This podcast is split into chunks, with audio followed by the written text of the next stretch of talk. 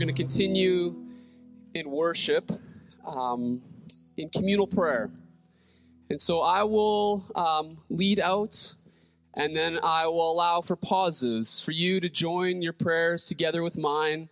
And then I will prompt us, and we will say together, Lord, hear our prayer. So I invite you to bow your hearts and minds as we pray together. Jesus, we speak your name because you are our hope. You stepped into the darkness of our world, and you brought the light of life. You entered into our reality to show us that nothing can divide us from your love. We speak your name and declare that you are our living hope. You gave your life, and you defeated death, and now we walk in the promise that your life is our life. And we have hope that your Spirit is alive in us, hope that you are working for good in the world. So this morning, we gather as your people to worship your name and to declare your hope. And now we pause to ponder the wonder of who you are and all you have done.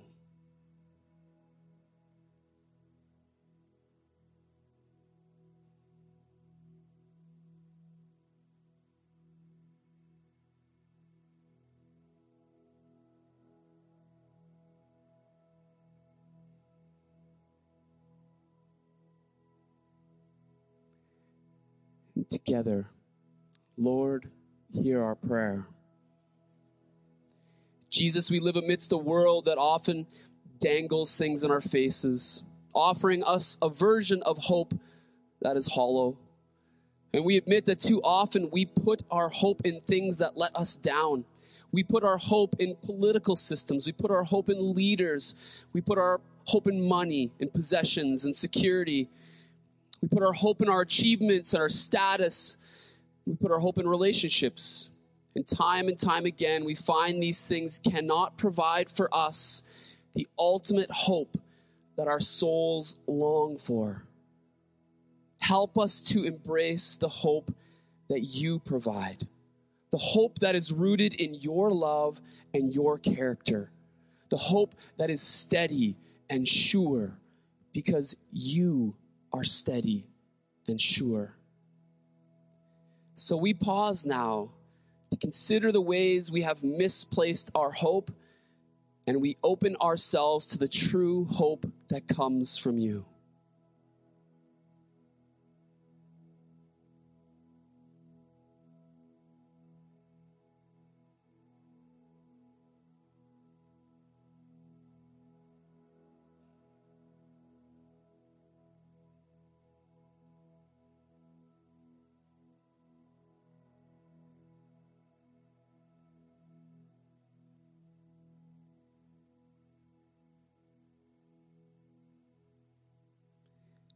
Together, Lord, hear our prayer. God, we pray for those who are desperate for hope in this season. We pray for those around the world and those around our country who are displaced from their homes due to disaster or political unrest. We pray for peace, and we pray for the restoration of homes. We pray for those who are facing difficult health conditions of all sorts. We pray for the healing of bodies, minds, and souls. We pray for those who are navigating tension in their relationships. We pray for wisdom and reconciliation. God, we believe that you want to bring healing and hope to those who are hurting. So we pause now to bring these people before you in prayer.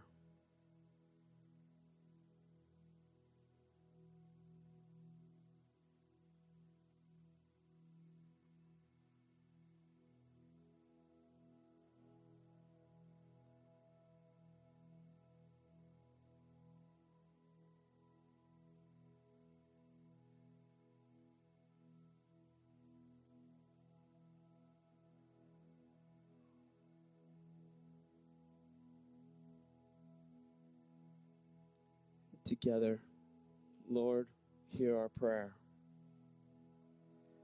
God, as we enter this season of waiting, would you fill our hearts with anticipation? Help us to see the signs of your hope, your peace, your joy, and your love. Help us to see the ways that you are making things new. And as we make our way through Advent towards Christmas Day, would you increase our longing for your kingdom to come fully? And would you reveal to us the ways you are inviting us to join in and work together with you for the healing of our world? Help us to become people who embrace your hope and who walk in your hope, and people who echo your hope to the world around us. We pray all these things in your name. Amen. Amen. Well, I'm going to invite my friends, Kim, Aiden, and Janelyn, to join me on stage. Hi, friends. Come on in. Grab a seat. Every December, oh, you can just kind of line up. Yeah, that's, that's going to work. Thanks, Allison. Every December, we encourage our church community to respond to the prompts of of Advent season with special generosity. And even though uh, there are many things that are very different about uh, this season from previous years, uh, we wanted to make giving a priority and maintain it as a fixture, something that should not be changed despite all the things we were facing. And part of this emphasis on giving is prioritizing generosity outwards as we give to global and local projects. And part of this emphasis is that we recognize the significant work that is happening as a result of your generous giving right here at Lakeview Church. So in the coming weeks, we will have guests from our ministry partners to share about the important global and local projects that your generosity is helping make possible. But today, I've invited Aiden, Janelyn, and Kim to share about some of the exciting work that is happening right here at Lakeview. So if you are unaware, Aiden is our young adults pastor, Janelyn is our youth pastor, and Kimberly is our kids pastor. Uh, so, Aiden, let's start with you. Most people in our church don't really know much about our young adults community, so tell us a little bit about the work you do. Yeah, well, I think some people might be finding out I'm the young adult pastor now for the first time, and they're like, oh, oh I thought you were doing youth. Whoops. Um, uh, pretty much, young adults, they are a group of young adults in our community, and especially over this last season with the pandemic, Um, we have seen it as a church as more and more important to do things to engage the young adults in the life of our church, that when they go through kids and youth, they're used to having programs for them that are ran, um, and they don't know what to do outside of a program. So then it comes to church, and they often just drop off in most churches because they don't have their own program, and that's how they've been taught to do church. So what I do is I run a program with the goal to get them out of the program. It's very uh, it's very effective. Our goal is to um, help them wrestle with God's story, but then also be engaged with the church. So they have an event where they come to and we gather and it's awesome, but then also um, we're trying to engage them in the life of Lakeview and being like, here's what it means to be an adult and like go to church and like have a small group and do those kinds of things. So that's what I spend a lot of my time focusing on. And we're grateful that you do that important work. And so, Aiden, like, why do you feel like a young adults community in our church, like, fostering that and nurturing that? Why is that especially important in these pandemic times? Um, well, I think two things. I think the first thing is that in most churches, especially in Canada, again, like I said before, there's a drop-off. They will go off, they'll go to college, and they will just stop going to church, either because they go to college and they start to have real like deep questions about faith that they weren't thinking about before that their professors are bringing up, but they don't have that community they had in youth anymore to talk about those questions. So they'll just either fall away from faith or they'll just slowly stop coming because they don't have a community pulling them in. But then also the second reason in the pandemic is I know that you don't like Zoom, and you might think that because we're like young and hip that we love Zoom and sitting in front of a screen and pretending to talk to people. We do not.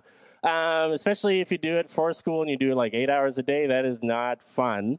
Uh, so during COVID, especially in twenty twenty, um, it was hard for young adults to have community, especially because most of their community, like they lost youth, so they didn't have that. And then they're going to a new school and it's all online, so they don't actually know anybody and they're not hanging out with anyone.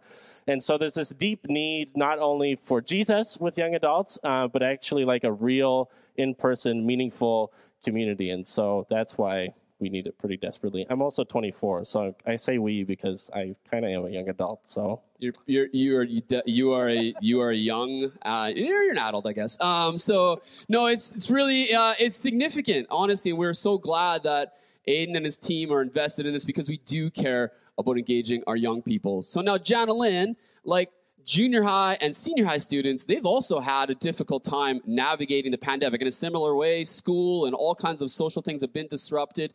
So just tell us a little bit about what's happening with Lakeview Youth and why are you so committed to youth ministry?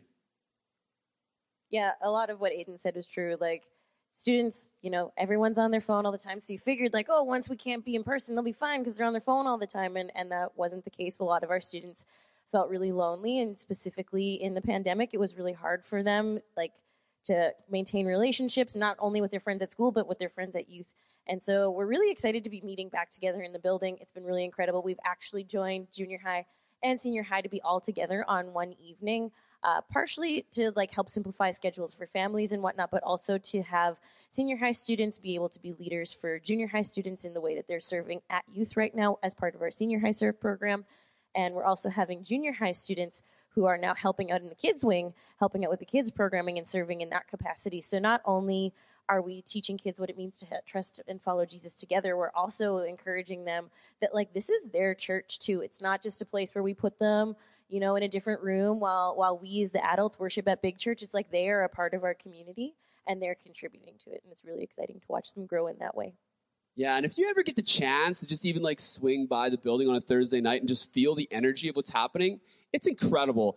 And Janalyn, you've done such an amazing job navigating so many changes and challenges through the pandemic. I'm so proud of you. But also, I love the team you've engaged. I was helping I was helping at kickoff, just serving some meal. And I was just so pumped to see the team of leaders that were joined together. I love seeing people like Steve Coral and Matt Adrian, who we saw get baptized last week, and Gavin McMillan, and people who've grown up in our church or people who've been in our church for many, many years. It's exciting and it's significant. The community that's being fostered for our young people, it's it's incredible. Well, and Janalyn talked about how, you know, there's also like a, a, an overlap being fostered between youth and kids, which is great. And so, you know, Kim, you're our newest member of our of our pastoral team. Um, and you had a tall task of getting our kids ministry back and running after like really lying dormant for like a year. And like you came in and it was like task one, make Lakeview Kids happen again. So just like tell us about, about like, how are things going down there in the kids wing on Sunday mornings? Well, we have lots of fun. We've got a whole bunch of different age groups and we've got wonderful leaders that uh, show up every week or every other week and they invest in the lives of these kids. And we are able to do things where we can be strategic in making sure that it's creative and uh, for their age group so that they can understand what they're doing. We know that the majority of people that decide to follow Jesus do so while they're children. So we need to do our very best to make sure we're serving those kids. Yeah, and I just, I love the I love the vision that Kim has, is, is is nurturing within Lakeview Kids, which is working together to form the faith of our children. As a parent, I am so thankful of the work you do. But also, I must say, like, as the former youth pastor here, I'm thrilled at, like, this partnership that's been really fostered between kids and youth, where we're getting junior high students who are, like, actually getting involved, serving alongside our kids' leaders. And one fun thing that happened was they helped pull off a, a pretty fun event a couple weeks ago around Halloween. Can you tell us, Kim, about Trunk or Treat? So we had an event in our junior serve students. They ran all the carnival games, which was awesome. They did amazing. And it was great because we were able to bring in people that maybe weren't comfortable coming inside the building, but we were outside. And we saw all sorts of people that we haven't seen for maybe a year and a half. And for some people, it was the very first time that they might have been here. And the other great thing is for a lot of people, if it was their very first time here, it was an easy thing to come in and see, hey, there's people here that love us. And we know that that community is so important, as both of these guys have already talked about. And when they make friends here at Lakeview, they have friends for life. So we're so excited about that. Yeah, and I must say, like, as one of the leaders here in the church, like, sometimes it can feel like church can be reduced down to, like, a message. We just put it online and people can watch it. That's really all it comes down to. And the message is significant. But more important, I would say, is, is the relationships that are formed as that message really shapes our lives. And the thing that I love, Aiden, Janelyn, and Kim, is the work that you do is bring our community together. You're forming significant relationships among our young people. I am so thankful for the work that you do. I am so grateful. And I just want to say again, a reminder to all of you, it is your generosity that makes it possible. One, for us to employ these amazing people and to allow us to offer these ministries that are truly making a difference in our young people. So I think that these two deserve a huge round of applause. Thank you, friends. Well, as, uh, as our pastors exit the stage, I'm actually going to invite a couple of guests to join me. Uh, these are my friends Derek and Ryan. Now, if you happen to pop into Lakeview Church sometime during the week, uh, I assure you that you are not going to know what you're going to find.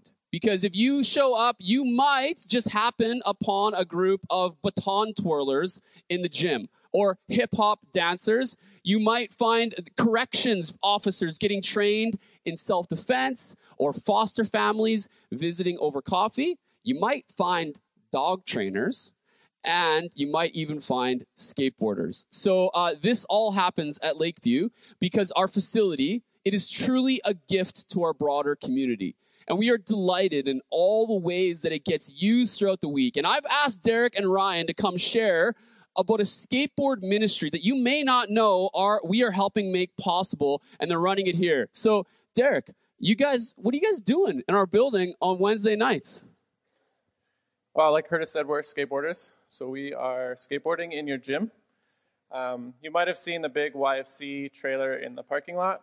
Parked out there, that is actually full of skateboarders. You guys live in that camper? Is yes. that what's happening? Is That's that... where Ryan and I live, actually, with Ryan's family and my family. It's quite tight. No, it's where, it's where you guys store gear, right? All yes, the gear. That's where all our skate ramps are. So if that goes missing, that's all our ramps. um, yeah, we run skate ministry. I work for Skate Life, which is a division of Young Life of Canada. Ryan works for Youth for Christ, running Antioch, which is his skateboard division of Youth for Christ. Um, every Wednesday night, we drag out the ramps.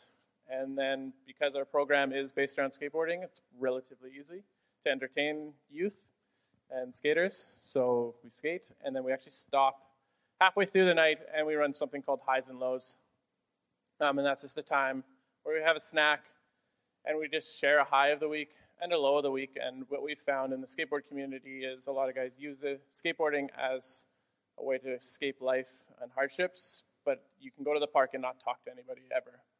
Um, it can actually be kind of a lonely community if you're not one of like the regulars every week at the skate park. So we just stop, we take a time to listen to each other. Um, and that's part of our strategy within Skate Life, uh, is to actually earn the right to be able to speak into guys' lives. So we take the time to listen to them in hopes that they will take the time to listen to us. And with that, being able to share the gospel through it eventually, through relationship. Love it, love it. So good. Derek and I have been friends for many, many years. I've actually just got to know Ryan over the past couple years. So um, Ryan, like, why is this so important? You know, we we are grateful that our space is being used. There's there's one parent who was here who was just like amazed that we were like letting us like letting skateboards in the gym. I was like, man, like a, we're gonna get we're gonna get busted walls, we're gonna get scratched on the floors. We know it, but like that's a gym, that's a church gym well used. But like, why, Ryan? Why is this so significant? Why is the work? Why do you believe in the work you guys are doing? Yeah, I mean, I kind of worry sometimes when I see people peering through the windows because what we're doing seems Uh, dangerous and, and crazy, um, but it's it's really, really important. There's actually been like scientific studies done on skateboarding in the last few years, and it and it really helps these individuals, these young guys, like progress through trauma. There's something about the activity itself, the rolling, the, like you have to focus so much on what you're doing to make your like to do the simplest of tricks in skateboarding, and so it's actually really healing. This the, the activity itself is very, very healing. And then you bring in us as witnesses and Christians who believe in the gospel and, like, the power of the Holy Spirit to transform lives, and, like, something happens. It's really, so, like, thank you, Curtis, and thank you, Lakeview Church, for allowing us to do crazy stuff in your gym. Um, because it's like there's nothing else like this in Saskatchewan. There are no indoor facilities in the wintertime. This is uh, an essential outlet for so many kids and, and young men and young women on the fringe of, of society, right? Like they don't have another outlet. Without it in the wintertime, like what's precarious in terms of their mental state and their and their their you know well-being. Without it, it's like, you know what I mean? They they just don't have something good to do, and so we are able to offer that every Wednesday for a few hours, you know. So and it's a great. I'm like a like a like a sort of a poser skater. Like I'm not like a legit. These dudes can skateboard. I like hop on a skateboard, ride around, but I do take my kids to the skate park, and I've seen the guys from the skate park who are like for real. Walk into our church. I'm a little bit almost like starstruck because they're really good. Yeah. But I'm also amazed that they're stepping into our facility. And to the point where this past week, I was leaving the office about five o'clock. And as I was leaving the office, I saw this person kind of like rolling down the road. And they made a turn down our parking lot. And I realized this dude skateboard slash walked here yep. to come to skateboard on Wednesday nights to be with you guys as a part of your community, which I think is incredible. And now, Ryan, you're also like, you're you're, you're based in Warman, is that yes, right? And so correct. You're actually working towards some stuff in the yep. Warman area. So if, if for those of you who are part of the Warman, Martinsville community, make sure you touch base with Ryan afterwards. He's got some exciting things happening in those communities, and especially like trying to work through skateboard to make a difference in young people's lives. So yep. I just want to say thank you for coming. Thank you for coming to our space. I love seeing you in there, and I love that you came to share as well. And again, uh, you as a community, we make this possible. Because this facility exists and because we hold it loosely with generosity, this kind of incredible work is made possible. So can you please give these two a round of applause? Thank them so much. Thank you, guys. So here are, is a summary of our giving projects for this year. And we're going to tell these stories more over the coming weeks. But as we've done in recent years, we've really put forward a, a bold ask to our church. And we do this with faith because we have faith in God. And we do this because we believe in the generosity of our community. So this year we are seeking to raise, as you can see, forty thousand dollars for our global work that we do with Hands at Work in Africa. We are also seeking to raise ten thousand dollars to support the work that Sons and Daughters does locally with families at risk, especially with foster families. We've added M C C Saskatchewan this year as a ministry partner, and we're going to sh- we're going to hear from uh, Randy Clausen next week and the work that he's doing with Truth and Reconciliation and Indigenous Neighbors.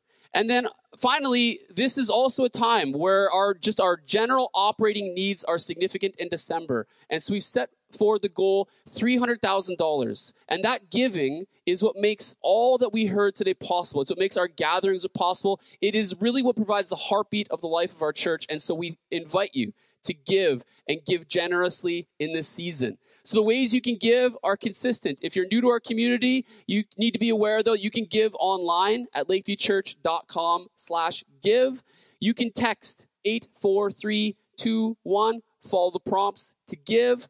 We have give boxes that are by the exits, or you can give at the info desk with cash or check. And we appreciate your giving, and we invite you to give generously this season. A couple more announcements before Allison comes to bring us uh, the message for the morning. Uh, we are in that season where we are making our way through Advent, which means we are anticipating as a church community gathering together in person for Christmas Eve. I know we really enjoyed the difference of last year, but we're already back together, aren't we? Nancy, are you excited to come together in person? I'm excited. So this year, Christmas Eve, we are planning to host three services, three o'clock, four thirty, and six o'clock p.m. This week, you will be able to register online. And the reason we're going to ask you to register is because we do want to maintain some sense of capacity on our gatherings. So uh, for those of you who are still feeling unsure about gathering in large in large crowds, our three o'clock service will be capped at one hundred fifty people. The four thirty and six o'clock services will be capped at three hundred fifty, so fifty percent capacity. And if we get to the point where our services are over full, we will open up a one thirty service if necessary. Now, one thing I just want to say to those of you who are gathered here especially is normally Christmas time is a time where we think about our neighbors and we think about who's in my world that I can invite to come to church on Christmas Eve. And I think that is a wonderful um, motivation we should still pay attention to. But I actually want to just encourage those of us who are here today to consider who used to be with us on Sundays that you haven't seen for a while, that you can use this opportunity to invite to come back and join us. I think we're all feeling this sense as the pandemic endures that yes, we are one community, but we miss seeing one another. We miss gathering. And I think that those of us who have come have found we can do this. There's there's space. There's uh, there's controls in place to ensure that we are being wise and we're following the right restrictions. But it is also so good for us to gather. And so this is a special invitation for those of us who have been gathering regularly on Sundays. And you know, if you've been paying attention, we're a consistent group for the most part. Let's consider those who are a part of our broader Lakeview Church community, and let's consider maybe making a special ask for them to come and join us at Christmas Eve this year. Last announcement I have is just if you are new and you're uh, looking to get involved in anything happening in our church, you can go to lakeviewchurch.com slash connect, and there's a form you can fill out that lets you know let us let us know how you'd like to get involved, because we would love to help you find your way more into the heart of our church community. Good morning, Lakeview, and welcome to our first uh, Sunday in our Advent series. We're going to head into a series entitled Reunion, and it's all about the themes of Advent: hope, peace, joy, and love. Um, and we're going to mark this season not by celebrating Christmas, but by celebrating Advent. And so before we begin, I want to give you a quick lesson on Advent and on the Advent wreath, which we're going to light every week, like Kurt talked about at the beginning of the service. Um, so traditionally, the Advent season is a season of preparation and waiting. It actually doesn't look like Christmas. In fact, in some traditions, Advent actually feels a lot like Lent. It's a time of repentance and fasting while the church makes room and prepares for the coming of Jesus. Christmas time, the time of celebration, actually doesn't start until Christmas Day. And that's when these traditions put up their trees and start the party. That's where the twelve days of Christmas come from, if you're wondering. And Advent is marked by reflection, it's marked by quiet, it's marked by waiting. The Advent season is awaiting the arrival of Jesus, not just on the calendar on December twenty-fifth, but also awaiting Jesus' arrival in our hearts and in our lives and in the future. It is a season where we make preparations, where we make room for Jesus. And a relatively recent addition to the season of Advent, most likely started in the nineteenth century, was the Advent wreath. That's the wreath where we lit the candle this morning. And a new candle is lit each of the four Sundays leading up to Advent, representing different things depending on the tradition. So the candles we're lighting are going to represent hope for today, peace, joy, and love. And then there's a Christ candle in the middle, which is lit on Christmas Day, or we're going to light it on Christmas Eve as a community. Now, often uh, the three candles, uh, peace, hope, and love, are purple, because purple is the color of repentance in the liturgical church. But then we also have the pink candle, joy, and that's a little bit different because that's the week of joy. Maybe we don't want you know, the color of repentance. Also, it happens on week three, which means that we're over halfway through the time of waiting. We're almost at the time of feasting and celebration. So that candle's a little different. So there's your little lesson on Advent and the Advent wreath. And this week, our first candle is lit, the hope candle. And the more that we learn about Advent, the more we realize that the hope to which Advent points is not the hope that our culture is throwing us at us these days. It's not Hallmark hope, where everything is wrapped up and happy by Christmas Day. You found your true love, you're getting along with your parents, everyone's all warm and cozy in one house. It is a hope that sees and leans into the dark. And it is the dark into which the light of hope shines. Listen to these words from Isaiah nine two, part of our Advent readings this week. The people who walk in darkness will see a great light. For those who live in a land of deep darkness, a light will shine. So these words were written to the people of Israel when they were living in a time of deep, deep darkness. In fact, chapter eight, the verses just before these ones, um, contain an oracle in which God says that the people of Israel will be overtaken by Assyria as a consequence for defying God's laws. But then, unexpectedly, in chapter nine, Isaiah says that this new potential, this new future is possible even in the midst of the darkness, and it will come through the birth of a baby boy. In the immediate context of Isaiah, the birth of this baby is actually King Hezekiah, who comes along and leads the people into some, you know, relatively good times in that time of history in Israel. But later, as we look back on this passage, we also see echoes of the baby Jesus, who brings new light, life, and hope into the world. And we also are people who walk in darkness. In fact, Advent starts in the dark. We live in a province where we start putting our sweaters on in the evening in August.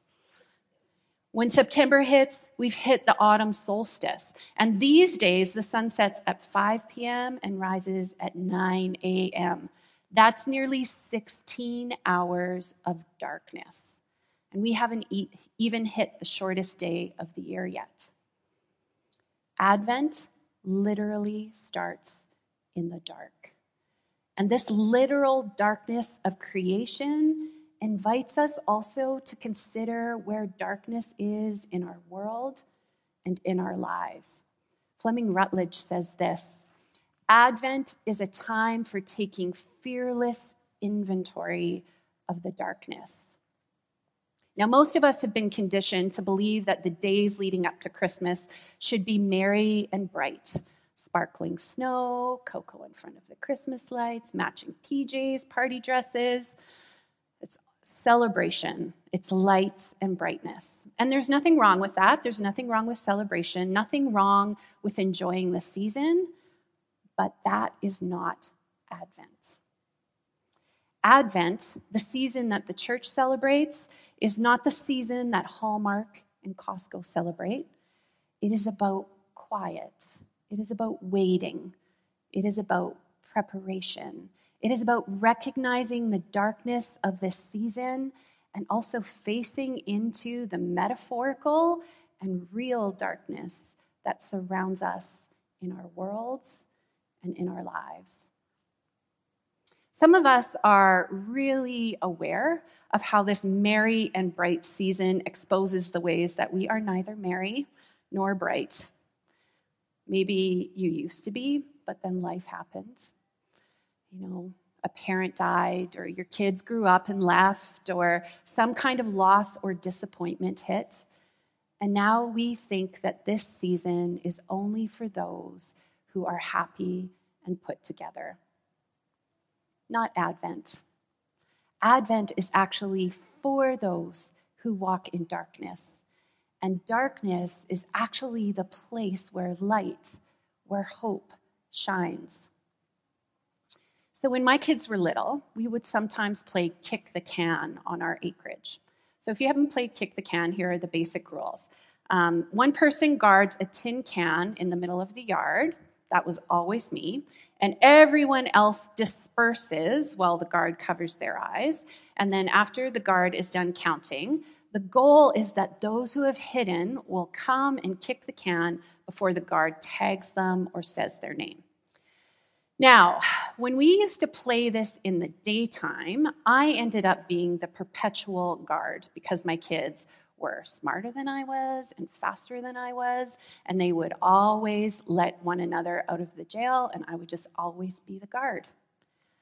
But when we played at night, I could crush them because I had a ploy that helped me win: a never-ending supply of glow sticks. My kids loved glow sticks. So I would just crack one of those babies for each of them, give it to them, and send them out to hide. And then all I had to do was stand by the can and wait for a disembodied glow stick to pop out from behind a shrub or a tree or start crawling along the ground. I could just sit quietly in the dark, and I could see them coming. I just had to wait for the light to appear. What if the darkness helps us see where God, where hope is hidden? What if our own darkness, and even the darkness of the world, helps us see more clearly the things we couldn't see when it was light and bright? The lightness and brightness of this season can actually distract us from where hope is found. The lights of Best Buy and Costco and Toys R Us invite us to fill our longings with new purchases, to distract ourselves from the loneliness and difficulties of our lives with another new gadget. But Advent invites us to turn off the distraction of those lights and see where real hope might be found. And so if you found yourself in the dark by circumstances this year, that's good news. You're a step ahead. You're pre-prepped for Advent. You're ready to search for those glow sticks in the yard. So what if, just for a moment, instead of avoiding the dark during this season, instead of sidelining ourselves because we aren't merry and bright, we sat in the dark in order to clear a little space in our lives, in our hearts, and in our minds to consider the ways that darkness does exist in our world, to consider the ways that injustice exists, to think about the sources of despair in our lives and in the lives around us, and to let our eyes adjust to where light shines in the middle of the darkness. Because Advent comes in the darkness. But Advent also comes in waiting. So one of the origin stories of the Advent wreath is that a Lutheran minister who worked with uh, children at a mission grew really tired of the children asking him when Christmas was going to come. I'm sure we can all relate to that if we have children. And so he took a wagon wheel and he put four big red candles on it and lit one each Sunday leading up to Christmas. And then he had six white candles in between. And every day he would light a candle. And it was meant to teach the children to learn to wait. Advent is about waiting. It is a season that reminds us that waiting is a part of life. Waiting is a part of formation, and that we need to learn to wait with patience. So when those little kids of mine dispersed into the darkness to hide and then try to sneak up on me, my secret weapon wasn't just the glow sticks, it was my ability to wait. As I sat there and stayed attentive to the moment, I knew the kids would reveal themselves eventually. And in the in-between time, I had to practice patience. I could chase them. I could go out and try to find them. But the way that I actually won the game was by being patient. The singular mark of patience is not endurance or fortitude, but hope. To be impatient is to live without hope. So patience is allowing each moment to be filled to the brim with whatever that moment has to offer. Instead of trying to force some future to happen right now, hope is living with the trust that each moment reveals what is needed in order to meet the future that we hope for. So impatience is trying to force the future into the present. So impatience would be me going and trying to find the kids on eighty acres of land. They didn't get to go in all eighty acres, but, you know, they could wander potentially in eighty acres of land, and then I likely would have missed them in the process. Patience is allowing each moment to be formed by hope. Patience is staying with, with what is, knowing that what we hope for is going to come. We don't have to control it or make it happen. We can wait. And this is the kind of hope that is central to waiting during Advent. We do not need to ensure or secure a future. We know that right in the middle of a dark world, the light came on that first Christmas, and it continues to do so in our world. Just like in Isaiah, the people who walk in darkness will see a great light. Listen to what John says in John one. In the beginning, the Word already existed. The Word was God and was with God, and the Word was God. He existed in the beginning with God. God created everything through him, and nothing was created except through him. The Word gave life to everything that was created, and his life brought light to everyone. The light shines in the darkness, and the darkness can never extinguish it. Advent invites us to remember that first arrival of Jesus. The light shone in the darkness, but also to pay attention to the ways that Jesus is still arriving in the midst of the darkness, incognito, just like he did that first time, like a little kid wiggling through the grass with his glow stick, or like a baby boy wrapped up like a burrito in a manger.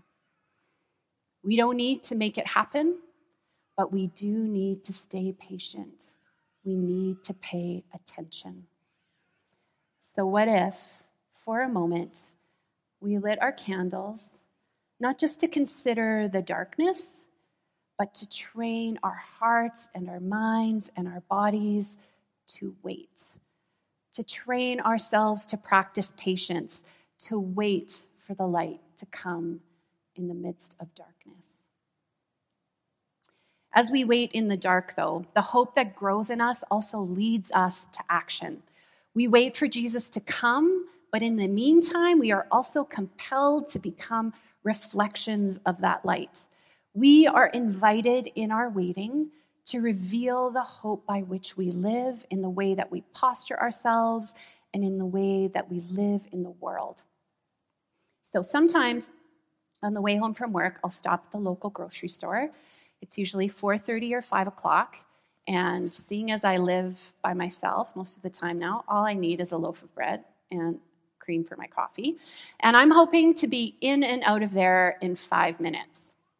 But when I get my stuff and I go to the checkout line, you guys have been here, there are only two checkout lines open, and there are about fifty people with two things that they have in their hands because they want to be home in five minutes, right? And we're frustrated because we're not going to make it out of the store in five minutes and to our cozy homes ASAP like we hoped. We're going to have to wait. Now, what if in our waiting, we forgot our destination? We forgot what we were waiting for, what the goal of our waiting was. What if we started wandering out of the lines and through the store, grabbing groceries in a perpetual shopping game? What if we forgot the goal? It would be mayhem. It would be like shopping purgatory.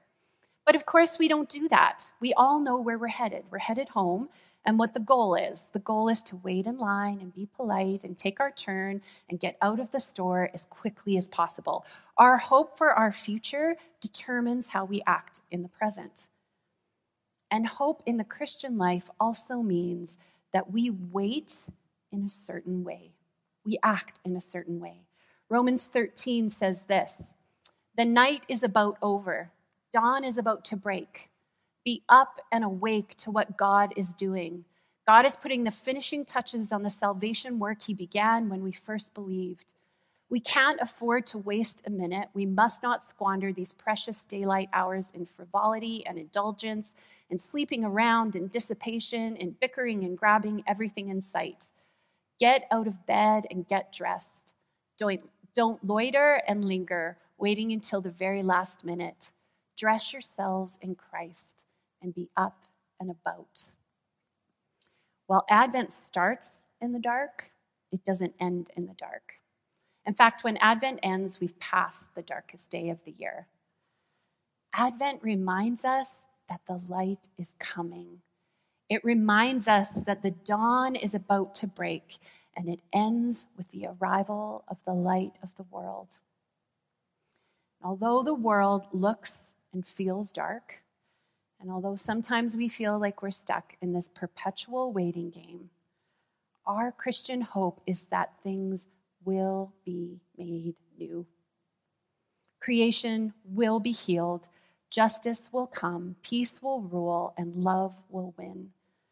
And in the meantime, we are called to live as though the dawn is about to break, to keep living into this future, revealing the source of our hope in the here and now. In this season, the church celebrates two things. God has already acted definitively on our behalf, and God will act definitively in the future to bring his purposes to pass once and for all. This is what it means to watch and wait for the second advent of Christ, no matter how long it takes.